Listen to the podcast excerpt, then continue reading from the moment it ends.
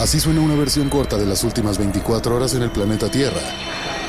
La conversación del mundo, aquí, en el Brief, con arroba el Che Arturo.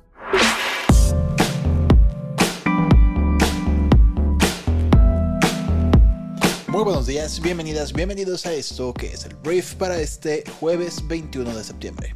En este podcast vas a informarte con un resumen de las noticias que debes conocer el día de hoy para ser una persona bien informada y yo soy Arturo Salazar, tu anfitrión y también cofundador de Briefy, que es nuestra plataforma educativa que funciona como tu MBA de bolsillo y te ayuda a prepararte y actualizarte en el mundo de los negocios en 15 minutos al día. Muchísimas gracias por estar aquí y vamos a comenzar con esto que es el brief.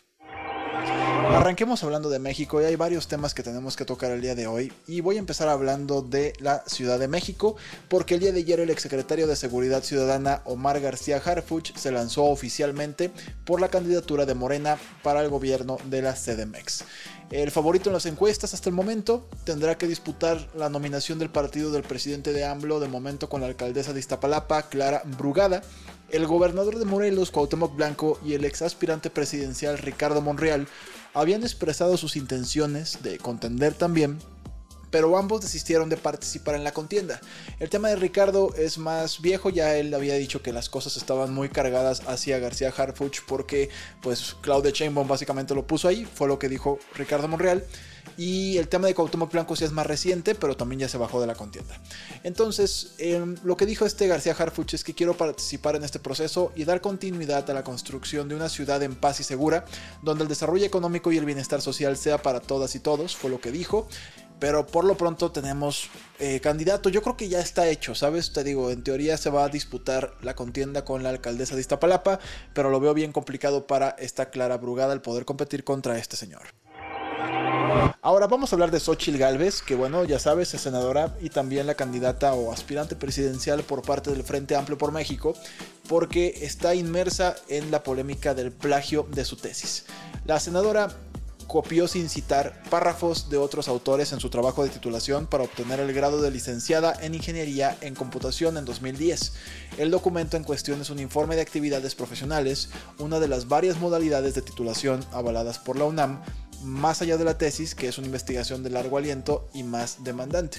Entonces, nada más quiero dejar en claro que esto es un informe de actividades profesionales, no una tesis. Entonces, Xochitl, que por entonces tenía 47 años, presentó el trabajo Diseño de edificios verdes e inteligentes ante la Facultad de Ingeniería de la UNAM y fue asesorada por la profesora María Jacquelina López Barrientos. La senadora ya reconoció ayer en un video que tomó sin citar algunos párrafos, pero minimizó su gravedad. Ella dijo, son seis párrafos de 77 hojas, donde lo importante es la experiencia profesional, dijo en un video. Y bueno, este, la neta, este escándalo, más que a Xochitl, le pega a la UNAM. ¿Por qué digo más que a Xochitl? Porque tuvimos el caso de Yasmín Esquivel, la ministra de la Suprema Corte de Justicia, que se le acusó de plagiar dos tesis. Y en el caso de la licenciatura también de la UNAM, pues todavía sigue un caso abierto. Entonces, este escándalo en lo personal creo que le pega mucho más a la UNAM, que de hecho todavía no logra salir de la crisis precisamente de Yasmín Esquivel, y anunció que el caso será analizado por el Comité de Ética, que de hecho es la misma instancia universitaria que evalúa el plagio de Esquivel. Para nada se puede aplaudir el tema de Xochitl Galvez si plagió y además ya lo reconoció, pues no sé si se le va a anular su título, no tengo idea de qué va a suceder ahora que lo pienso, pero también el hecho de que Xochitl haya reconocido, pues habla de que quiere pasar la página lo antes posible, pues lo más, más lejos posible de la elección presidencial. Hablemos de migración en nuestro país, que un tema que ha venido creciendo en México es el hecho de que está habiendo cada vez más migrantes indocumentados en nuestro país, que están ocupando vagones de los trenes para transportarse hacia Estados Unidos, transportándose en la famosa bestia, así se le llama el tren. Ante toda esta situación, que obviamente ya hubo un pitazo por parte de Estados Unidos hacia México, ayer se anunció que el Instituto Nacional de Migración desplegará a más agentes en las rutas férreas de varias entidades del país, precisamente ante el aumento del uso irregular de los vagones de carga por parte de migrantes y la suspensión temporal de trenes por parte de Ferromex.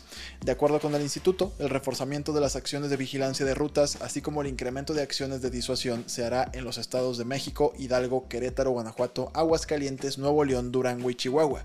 La finalidad, según la Secretaría de Gobernación, es evitar que personas migrantes que buscan llegar a la frontera pues arriesguen su vida al viajar en el lomo de este tren. Voy a hablar muy brevemente del presupuesto de nuestro país para el año 2024. Ya se empezó a discutir en la Cámara de Diputados y lo triste fue el nivel de discusión, que más bien fueron insultos y mentadas de madre.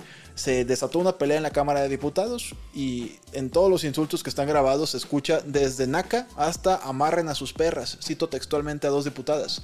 Entonces, bueno, tal cual eh, se armó el relajo y en algún momento la diputada de Morena María Clemente le gritó a otra naca, deja de ladrar perra y amarren a sus perras. Y de esta fina y legislativa pelea pues aparecieron mil y un comentarios obviamente.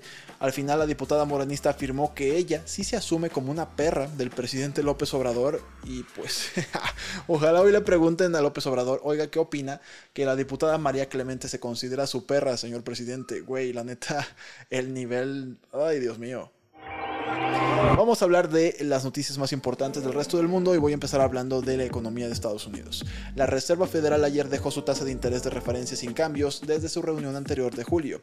El rango de 5.25% al 5.5% es el más alto en 22 años y seguirá siéndolo porque ahí quedó.